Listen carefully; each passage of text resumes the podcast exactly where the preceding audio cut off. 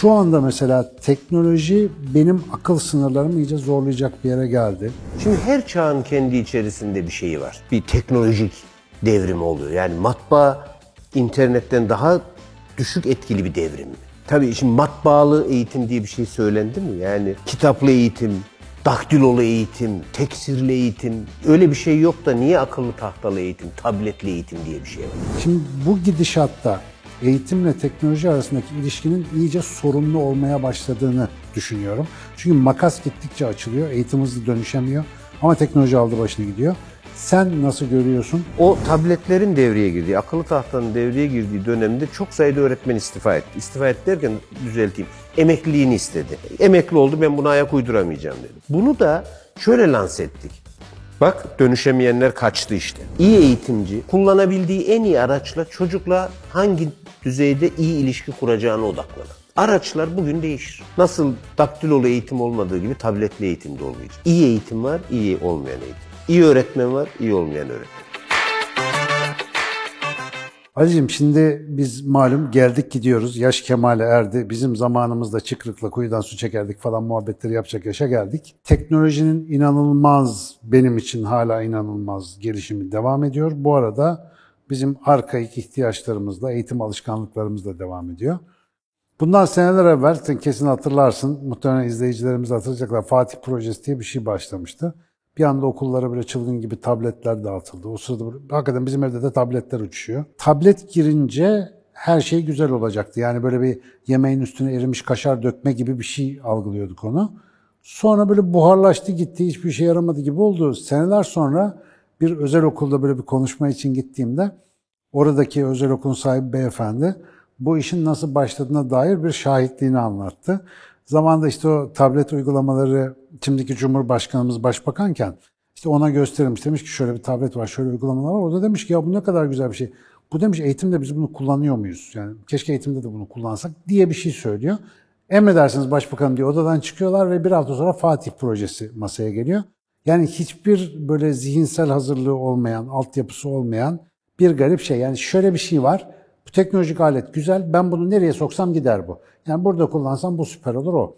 Şimdi teknolojiye biraz bakış tarzımız hala böyle gibi. Özellikle klasik işlerimiz, mesela eğitim gibi, nasıl diyelim bu geleneksel dertlerimizde teknolojiyi bir türlü verimli kullanamıyormuşuz gibi. Şimdi akıllı tahta geliyor, hocaların aklı gidiyor. Ben üniversitede gördüm. Yani akıllı tahtayı koyuyorsun, kara tahtada harikalar yaratan adam, ulan bunun kalemi neredeydi, imleci neydi, nasıl restarttı falan onu derken dersin yarısı gidiyor.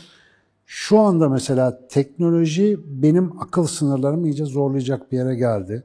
İşte bir haftadır o chat GPT denen şeyle uğraşıyorum. Yani evde böyle resmen asosyal bir şey oldum ya onunla muhabbet ediyoruz. Şimdi bu gidişatta eğitimle teknoloji arasındaki ilişkinin iyice sorunlu olmaya başladığını düşünüyorum. Çünkü makas gittikçe açılıyor, eğitim hızlı dönüşemiyor ama teknoloji aldı başını gidiyor. Sen nasıl görüyorsun? hiper teknolojik okullarla ilgili bana geçtiğimiz 5-10 senede belki 10 tane proje gelmiştir. Hiçbirinin adını hatırlamıyorum evet. şu anda. Ne oluyor abi bu durum? Evet. Bu durum şöyle oluyor. Fatih projesi benim bir kısmında da tartışmalarında da oldum ama ilk günden ölü doğduğunu ve doğacağını her aklı başında eğitimci gibi söylediğimiz bir şeydi. Ama tabii o proje öncelikle şunu söyleyelim. Hani başlangıcını sen anlattın. Devamını da söyleyeyim. Bir politika için söylenen bir şey var yaşam içinde. Politikacılar hani bir şey diyor ya yol yapıyoruz, şunu yapıyoruz. Bunu niye söylüyorlar? Çünkü kanalizasyon yapıyoruz dediğinizde görülmeyen bir şey. Para toprağın altına gömüldüğü için bir şey evet. söylemiyoruz. O yüzden bütün belediyeler sürekli kaldırım yeniliyorlar. Çünkü kaldırım herkesin gördüğü bir şey. Evet, bu arada e, İstanbul e, ve Kadıköy Belediyesi'ni de tebrik ediyorum. 6 aydır beni de yenileyecekler en sonunda. Her yer yenilenmeye tabii, devam tabii. ediyor yani. O çok görülen bir şey çünkü Bizim gibi toplumlar için bir tespit var. Olgunlaşamamış toplumlar. Yani aslında yetişkin gibi davranmıyor. Yani uzun vadeli neyin faydası olur, neyin faydası olmazdan çok gördüğü. Yani Kırşehir'de bir laf vardır, gördüm akıllı diye. Gördüm akıllı bizde şöyle yani onu görmediği sürece gerçek olduğuna inanmaz. Şimdi e, seçim meydanında tabii elinizde yeni teknoloji bir şeyi salladığınız zaman birdenbire bütün eğitimin değişeceğine dair bir şeyi inandırabilirsiniz. Bir politikacı bunu yapar yapmaz. O politik reklam benim alanım değil. Ben eğitim kısmına dönüp bakıyorum. Eğitimde de aynen o kanalizasyon sistemi gibi yapısal sorunlarla uğraşmak falan bu hiç gözükmez arkada. Siz arkada öğretmenlere hizmetçi eğitimler aldırmışsınız, eğitim felsefenizi yeniden tanımlamışsınız.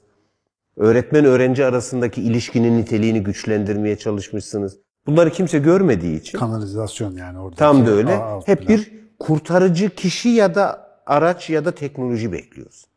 Şimdi ne zaman yurt dışına gitse bizden bir eğitimci ilk tepki şu ya okulları falan dökülüyor ya. Abi bizde çok daha güzel okullar var. Ama mesele güzel okul olması iyi eğitim olduğu anlamına gelmiyor ki. Yani Türkiye o yıllarda 10 milyar TL ya da dolar hatırlamıyorum para harcadı Fatih projesi için. Her evde 2-3 tane tablet oldu. Eğitim niteliğimizde küçücük bir şey oldu mu, ilerleme oldu mu olmadı. Hatta abi ben çok berbat bir şey gördüm onu da söyleyeyim. E, o tabletlere yüklenmesi için yapılmış yazılımlar için projeler üretiliyordu. O projelerden bir tanesi de elekten geçmiş işte konacak diye ben onları yani yayından önce görenlerden biriydim. Ağaçları tanıyalım diye bir uygulama var işte böyle. Hakikaten çok da güzel yapmışlar. Ağaç, ağaç gruplarını buluyorsun, ağaca tıklıyorsun, ağaç açılıyor, yaprağına tıklıyorsun, meyvesine tıklıyorsun. Fakat bir sorun var, sen burada ağacı tanırken bahçede o ağaç var. Tabii. Yani abi iki boyutlu burada ağaç tanınır mı? Dalına çıkacaksın, düşeceksin bir şeyler olacak ağacı öyle tanıyacaksın. Tabii, tabii. Yani neyi anlatmaya çalıştığımızı bile fark edememiş bir sistem beni eğitsen olur, eğitmesen olur. Bu bakış açısı çok moralimi bozmuştu mesela Şu, orada. zaten bu kısmı öngörülemedi. Öngörülemeyen kısım şu. Şimdi ben ilkokul çağlarında, ilkokul sanırım 3. ya da 4. sınıftaydım. Ee, Kırşehir'de Mithat Saylam İlkokulu'nda okudum ben. Ee, bizi bir şeye, sinemaya, işte o dönem sinemalara çıktı. Şehirdeki bir sinemaya, Menekşe sinemasıydı yanlış hatırlamıyorsam. Bir eğitsel film izlemeye götürdüler. Eğitim Teknolojileri Genel Müdürlüğü diye yıllarca Türkiye'de de bir sürü teknoloji, eğitim teknolojisine yatırım yapmış çok önemli bir birimdir. Hala da bir taraftan çok iyi. Yani milli eğitim Türkiye'de teknolojiye bugün yatırım yapmadı. Her zaman aslında yatırım yapıldı. O konuda çok da haksızlık etmeyelim. Yaygınlaştırmak biraz da kaynak sorunu. Bizi bir şey izlemeye götürdüler. Okul olarak gittik. Şimdi sinemaya ilk kez gitmişiz. Oturduk ve karşımızda bir animasyon. Al yuvarlarla ak yuvarların savaşını anlatıyor. Bize bir hastalık vücuda nasıl giriyor? Vücut da buna nasıl tepki veriyor ve nasıl savaşıyor? İşte al yuvarlar vücuda saldırıyorlar. Ak yuvarlar geliyor işte evet koruyacağız biz arkadaşlar. Damar çeperlerine sarılalım falan. Bak bu yaştayım 50 yaşındayım hala unutmuyorum o animasyonu. Şimdi bu teknolojinin doğru kullanımıydı. Niye? Benim bireysel hayatımda ulaşamayacağım. Yani babam bana sinema salonu alamayacak sonuçta. O dönemki teknolojiyle onu her eve sokmak mümkün değil. Kolay erişilebilir bir şey değil. Kolay erişilmeyen bir şey alıyorsun. O zaman bunun değeri yalnız başına gidemeyeceğin bir yere seyahat etmekle ilgili. Yine ortaokuldayken işte e, işçi bir ailenin çocuğu olarak bizi bir haftalığına Bodrum Marmaris gezisine götürdüler. Ben hala oradaki turuncun kokusunu hatırlıyorum. Yine aynı şey. Elde edemeyeceğin bir şeyi sana sunuyor. Şimdi tablet, bilgisayar, herkesin evinde olan bir şeyi okulun içine de sokmanın ne tür bir faydası olacak bilmiyorum. Yani stratejik olarak düşünürse fayda bulursun da sorun Değer mi? bu 10 olunca- milyara ha. değer mi yani? Ha işte bu olunca her şey çözülecek diye bakarsan paran çöpe Para- gidiyor yani. Şöyle düşünün. 10 milyar liralık tablet alınan evlerin %50'sinde zaten tablet var.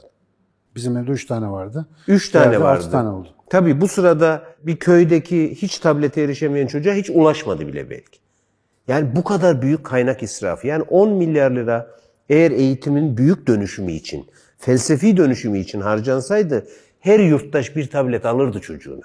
Eğitime inancı güçlenirdi çünkü. Tabii ki. Ki Ama bunu şimdi onlara bırakırdım. Tabii şimdi bir büyük inancı, teknoloji eğitimi dönüştürecek inancını da o gün toprağa gömdük aslında. Büyük bir kaynak israfıydı. Şimdi eğitimde teknoloji ve yenilik hep böyle bizi çok heyecanlandıran da bir şey ya. İşte akıllı tahtalar gelecek, bir şey yapacak.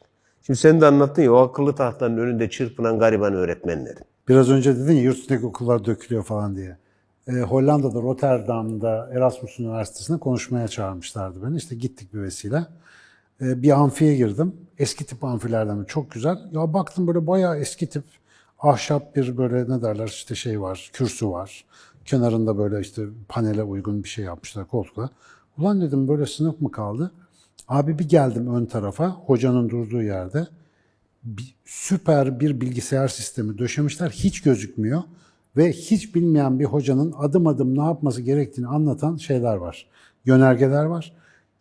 Yani doğru dürüst yani İngilizce bilmesen bile anlarsın. O kadar güzel yazmışlar. Sunumumu oraya taktım. Burada düğmeye bastım. Orada yandaki ekranda gördüm. Şurada da işaret etmiş kumandam var. Bununla değiştirebilirsin. En güzel teknoloji görünmeyen teknolojimiz. O kadar güzel bir altyapı yapmış ki o güzelim tarihi amfide dokuyu hiç bozmadan çatır çatır bir sunum yapabildik mesela. Şimdi bizde olsa aha bu da bilgisayarımız, aha bu da Tabii HD projektörümüz diye göze sokmadan edemeyiz. Edemeyiz. Ve burada karıştırılan şu araç amaç ilişkisi karıştırılıyor. Şimdi her çağın kendi içerisinde bir şeyi var. Bir teknolojik devrim oluyor. Yani matbaa internetten daha düşük etkili bir devrim mi? Hiç. Yani tabii şimdi matbaalı eğitim diye bir şey söylendi mi? Yani kitaplı eğitim, daktilolu eğitim, teksirli eğitim öyle bir şey yok da niye akıllı tahtalı eğitim, tabletli eğitim diye bir şey var? Pazarlama be abi. Pazarlama işte yani yine bu gördüm akıllılık. Onu gördüğümüz zaman bunun iyi olacağına olan inancımız. Ama eğitim her şeyden önce soyut bir şey. Yani biz çocuğun ne zaman onu okuma yazmaya geçiriyoruz ya da matematik öğretiyoruz? Soyut düşünme becerileri gelişince. Yani amacı da araçları da soyut olan bir bilimden bahsediyoruz. Ve yatırımı fikre yapmamız gerekiyor. Ama biz fikre çok kıymet vermediğimiz için aracı çok kutsallaştırıyoruz. Bugünün aracı tablet mi? Doğal olarak girmesi gereken yerde girsin eğitimin içerisinde, çıkması gereken yerde çık. Bu kadar bu arada. Bir de nerede ihtiyaç varsa orada Tabii. değil mi? Hani ben okula tablet sokmam, ben okula teknoloji sokmam tartışmasında ben çok radikal buluyorum. Hangi yaşta? Yine yine döneceğim hep aynı şeyi söylüyor bu adam diyecekler belki ama ben ilkeler bulmaya çalışıyorum. Çok önemli. Şimdi tek eğitimde teknolojiyle ilgili de yine bir formül verebilirim. Yani e, her konuya bir formül üretmişim gibi olacak ama buna da ürettim bir formül. Ürettim dediğim birileri buluyor biz de uyarlıyoruz. Şimdi insanlığı şöyle tarif ediyorlar insanlık tarihini. İlk çağ değil mi bizim e, avcı toplayıcı dönemlerimiz işte taşı aldık, öbürünü yaptık, şunu yaptık, bunu yaptık. Şimdi bir insanda insanlık tarihini görebilirsin. Şimdi bizim ilk çağımız ne? Anaokulu, ilkokul. İlk çağda ne var? Bebeklikte tarih öncesi. Ha, bebekliğiyle tarih öncesi diye düşün. İlk çağımızda ne var? Basit araçlar var. O araçları kullanmak var. Doğada olmak var, dışarıda olmak var. Buyurun. Anaokulu ve ilkokul ne demek? Teknolojiye mümkün olduğunca az temas edilen, doğada, dışarıda keyifli zaman geçirilen. İnsanlık tarihi gibi. Orta çağlar yavaş yavaş tekniğin girdiği, Adı araçla araç ortaokul. yapılan çağlar adı üstünde. Ortaokul yıllarımız. Yakın çağ artık teknolojinin iyice güçlü bir şekilde devreye girdi. Lise çağları.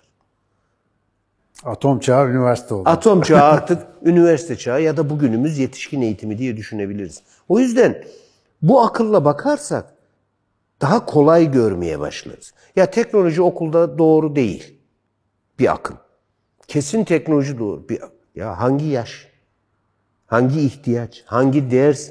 Ve hangi öğretmen? Bir kere bunu belirlemek lazım. Ki bu teknolojiyi çok kutsamanın yol açtığı bir diğer sorun şu. O tabletlerin devreye girdiği, akıllı tahtanın devreye girdiği dönemde çok sayıda öğretmen istifa etti. İstifa etti derken düzelteyim. Emekliliğini istedi. Emekli oldu ben buna ayak uyduramayacağım dedi. Bunu da şöyle lanse ettik. Bak dönüşemeyenler kaçtı işte. Bu acaba dönüşemeyenler kaçtı mı? Değerli bir bilgi türünü yaparak yaşayarak öğrenmenin ustaları haline gelmiş bir sürü öğretmeni sistemin dışına attık. Neleri kaybettik? Şimdi bu sistemin içerisinde teknolojiyi çok iyi kullanan öğretmen de olacak. Teknolojiyle uzaktan yakından teması olmayan öğretmen de olacak. Çünkü öğretmen de birbirinden öğreniyor. Bırakın bunu birlikte sağlayalım. Şimdi ben çok büyük bir teknoloji şirketinin bir toplantısına davet ettiler. Teknoloji, konu teknoloji. Ben de biliyorsun senin gibi kişisel hayatta teknolojiyi çok kullanan biriyim. Çok da severim, çok yararlı bulurum. Yeni ne çıkmışsa da ilk ben gider denerim. Benim teknolojiyle bir sorunum yok. Koç burçlarının özelliği. Tabii öyle bir sorunum yok. E, Neyse o teknolojinin nasıl büyük bir devrim ve dönüşüm yapacağı üzerine bir toplantı.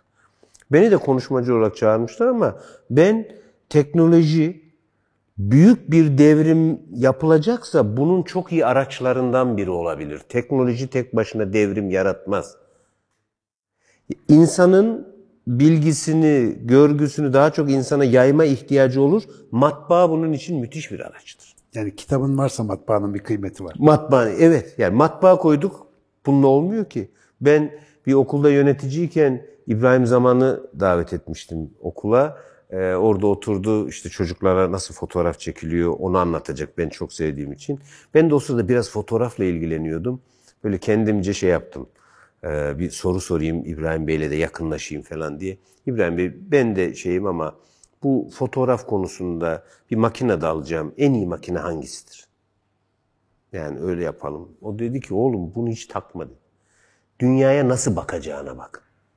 Sen dünyaya doğru bakarsan dedi. Şimdi 100 yıl önce çekilmiş müthiş fotoğraflar var. Şimdi bak dedi benim elimde bir şey göz. Bunu dedi ben hiçbir şey yapmıyorum. Bununla da çok güzel fotoğraf çekebilirim. Ben dedi buna da karşı çıkmıyorum ki. Çok basit bir te- cep telefonuyla da müthiş fotoğraf çekebilirim. Şu aracı konuşmayın oğlum dedi. Siyah beyaz mı iyidir, renkli mi iyidir? Yüzüklerin Efendisi'nde şu Gandalf oynayan abi var ya, sinema televizyon bölümüne gelmiş öğrencilerle konuşuyor. Öğrenciler diyor ki bize imkan vermiyorlar, film çekemiyoruz. Ver bakayım diyor telefonunu. Bunda diyor 4K kamera var, daha ne diyor istiyorsun? Hani ben bunu diyor 50 yaşıma gelince Tam gördüm diyor. şeylerde. Yani o yüzden insanın bakış açısı, neyi gördüğü, neyi anlattığı aslında olay beynimizin içinde. Bunlar araçlar. İyi kullanırsak hayatımız çok daha kolaylaşabilir ve ilerler. İyi kullanmazsak da bir işe yaramaz. O yüzden biz bu kısmına odaklanalım bu işi. İşte bizim tıp fakültesinde mesela işte bu yeni yeni VR ya da işte AR gibi teknolojiler yeni giriyordu. Artırılmış gerçeklik falan. Şimdi diyorlar ki işte hastalarla yapılacak bütün görüşmeleri simüle edelim, şunu yapalım, bunu yapalım, kadavralar, hayvan deneyleri. Bütün tıp fakültesi müfredatını sokuyorlar içeri. Dedim ya bir durun, bir durun bir. Bunların hangisinde teknolojiye ihtiyaç var? Mesela kadavra zor ve masraflı bir şey. Yani insan bedeni bulacaksın, keseceksin, biçeceksin. Kadavranın çok güzel yapılmış simülasyonları var. Hayvan deneyleri için hayvan öldürmene gerek yok. Bunları kullan. Ama birebir hasta görüşmesini modellemek nedir abi? Evet. Yani sen bu çocuk hasta görecek. İngilizce tıp fakültelerinde öyle sorun çok vardır. Bütün fakülte İngilizce alır. Ondan sonra gider ne bileyim işte Iğdır'da bir yerde görev yapar. Hasta gelir. Döşüm ağrıyor der. Ulan döş nedir diye kitaba bakar yani. Ne olduğunu bile anlamaz. Yani teknolojinin bizi yabancılaştırmasıyla tanıştırması arasında hakikaten çok küçük karar farkları var yani. Onları ayırt edemiyoruz biz biraz da. O Teknoloji önemli. yabancı olunca bu oluyor. Tam da o. O dışarıdan gelenin kurtarıcılığı var ya. Ben o şey yarım kalmıştı o teknoloji şirketine konuşma yaparken onu anlattım. Hayatın içinde olmak ve iyi araçlar bunlar. Orada da e, bir şöyle bir soru sordum. Dedim ki ben Amerika'ya gittim. Elon Musk'ın okulda ziyaret ettim. Ee, Silikon Vadisi'nde teknoloji girmeyen okulda ziyaret ettim. Teknoloji girmeyen okulun yöneticisi e, bu grubun yani Türkiye'de o anda sunum yaptığımız grubun dünyadaki globaldeki 3 numarasıydı ve çocuğu teknoloji girmeyen bir okula giriyordu. Şimdi teknoloji bu kadar büyük bir kurtarıcısıysa bunun icat edildiği yerde de bu arada şöyle yanlış anlaşılmasın. Bütün oradakiler çocuklarını teknoloji girmeyen okula göndermiyor. Tamamen teknoloji donanımlı okullar da var. Mesele şu. Tek doğru bu değil, tek tercih de bu değil. En üst Ya da siyah ya da beyaz değil. değil. Yani, Yani. SpaceX'in içerisinde Elon Musk'ın okulu, SpaceX'in içinde eski evini okul yapmış. O okulun içerisinde çocuklar eğitim görüyor. Teknoloji hemen hemen sıfır. Bir ateşin başında çocuklar kitap okuyor. Bunu da kutsamayalım. Bunu da söylerken dediğim gibi bakın doğru eğitim bu demiyorum. Ne olur yanlış anlaşılmasın. Dediğim şey şu. İyi eğitimci kullanabildiği en iyi araçla çocukla hangi düzeyde iyi ilişki kuracağına odaklanandır. Araçlar bugün değişir. Nasıl daktilolu eğitim olmadığı gibi tabletli eğitim de olmayacak. İyi eğitim var, iyi olmayan eğitim. İyi öğretmen var, iyi olmayan öğretmen var. Yani gene gene bir net yol haritamız yok Ali Koç yani. Geçen e, gene o teknoloji zirvelerinden birinde de ben konuşmacıyım. Metaverse konuşuluyor abi. Herkes sırayla. Abi herkes Metaverse'te bir şey yapıyor, projeler yapıyor, öne geçmeye çalışıyor Metaverse. Ya dinliyorum böyle yani bir şey var, mecburuz peşinden gitmeye. Yani hepimiz Metaverse'le ilgili bir şey yapacağız. Ben de söz bana gelince gerçek dünyanın Metaverse olduğunu anlattım. Ya böyle şeylere gerek olmadı falan. Şunu fark ettim. Arka sıralarda genç arkadaşlar oraya kadar bir not alıyorlardı. Telefonlarıyla oynuyorlardı falan. Böyle tuhaf bir şey duyunca herkes böyle kafaları kaldırıp bakmaya başladı. Kim ne konuşuyor falan diye. Yani elinde, elimizle yaptığımız o teknolojiye aşırı bu tapınma hallerimiz ya da onu bir öcü şeytan belleyip uzaklaşma hallerimiz tarihte hiçbir zaman fayda vermemiş. Herhalde eğitimde de biraz böyle ihtiyaç bazlı bakmanın yolunu geliştirmek lazım. Peki sen Teknolojiyi mesela seviyorsun, günlük hayatında kullanıyorsun. Eğitimde doğrudan bir uygulayıcı olarak bunu uygulama yetkinliğini kendinde hissediyor musun? Yani orada şöyle bir korku var mı? Ulan tam da anlamıyoruz ama hani yani bunu soksak mı en iyisi uzak durmak ya da ne bileyim işte bir uzmanına mı vereyim yapsın. O konuda bir korku olduğunu hissediyorum ben insanlarda. Yani böyle nasıl kullanacağım O, ben bunu? o gibi. da şöyle bir şey geliyor duygusu var ya. Çünkü o şey yani bunu teknolojiyi savunanlar aslında bu hale getiriyor. Bir şey geliyor ve o kadar büyük ve onu bir tek ben anladım siz anlayamadınız. Gibi geldiği için herkes de korku ve panik içerisinde onu bekliyor ve bir savunma oluşturuyorlar. Bir kere sakince beklemek. Yani benim bir ihtiyacım var. Ben şunu gördüm. Şimdi teknoloji kullanım diyoruz ya öğretmenler akıllı tahta kullanmayı bir türlü öğrenemedi falan gibi tartışmalar oluyordu. Bizim öğretmenler buna yatkın değil. Şimdi bir babaanneyi düşün. Çocuk Amerika'ya, torun Amerika'ya yüksek lisans görmeye, eğitimi almaya gittiği gün Skype'ı da öğreniyor, Zoom'u da öğreniyor. Biz ne diyoruz? Öğretmeni öğretemiyoruz. Mesele şu, ihtiyaç varsa o ihtiyacı karşılayacak araçları herkes öğreniyor. O ihtiyacı karşılamadan, orada bir şeyleri tüketmeden bunu oraya dayattığımız için kriz çıkıyor. Şimdi gencecik bir öğretmen teknolojiyi çok kullanıyor ve istiyor ki ya ben sınıfta akıllı tahtayla ders anlatmak istiyorum. Şimdi o çok iyi bir şey yaratabilir. Öbürü de diyor ki hayır ben daha yüz yüze temas ve ilişkide çok güçlüyüm. O da onu çok iyi yapabilir. Sonra onları bir araya getirebiliriz. Ve genellikle de karma kullanımlar aslında hepimizin çok hoşuna giden oluyor. Bak nasıl kullanıldığıyla ilgili çok eskiden oldu ama hala unutamadığım bir şeyi söyleyeyim. Şimdi eğitimde sosyal medya kullanımı o da bir ara çok tartışıldı. Twitter ilk girdiğimiz dönemlerde hatırlıyorum. Okulda Twitter kullanımı biz de çok yazdık çizdik. Ben ama bir tanesini gördüm. Mesela Twitter nasıl kullanılırla ilgili. Çanakkale Savaşı'nın yıl dönümünde cepheden tweet atan iki askerin tweet'i gibi yazıldı. Şu anda Conk Bayırı'ndayız. Tam saatinde ve dakikasında bu arada. Mesela ben gözyaşları içinde o tweetleri okudum. Bu tam yerinde zamanında kullan. O zaman ver çocukların eline orayı izleyebilsinler. Ama öbür taraftan ihtiyacı olmayan, görmediği, o anda hissetmediği bir şeyi öğretmenin eline veriyor, çocuğun eline veriyor, birlikte bakıyorlar. Abi yıllardır düşünmediğim bir örneği aklıma getirdin. Ben de hadi çıkışta o anayım. Ee, Benim fizyolog olmama sebep olan üniversitedeki fizyoloji hocam Aşkın Tümer, şimdi Hacettepe'den emekli oldu. Mehmet Ali Onur asistanıydı o zaman, şimdi Hacettepe'de o da hoca. Ya bunlar ilk derse gireceğiz. Tepe gözler vardı ya eskiden ışıkla yansıttığımız. Tepe göz getirildi kuruldu ona alışırız. Sonra tepe gözün üstüne böyle bir alet getirip koydular. Şeffaf bir ekran. Şeffaf ekranın altına ışık vuruyor. Kağıt yerine onu yansıtıyor. O zaman ilk Macintosh bilgisayarlar 90'ların başı bilgisayar bağladılar, kablolar lan ne oluyor derken abi biz ekranda ilk defa belki de Türkiye'de ilk biz görmüşüzdür. Bir sinir hücresinden o elektrik potansiyeli nasıl aktığını animasyonunu izledik.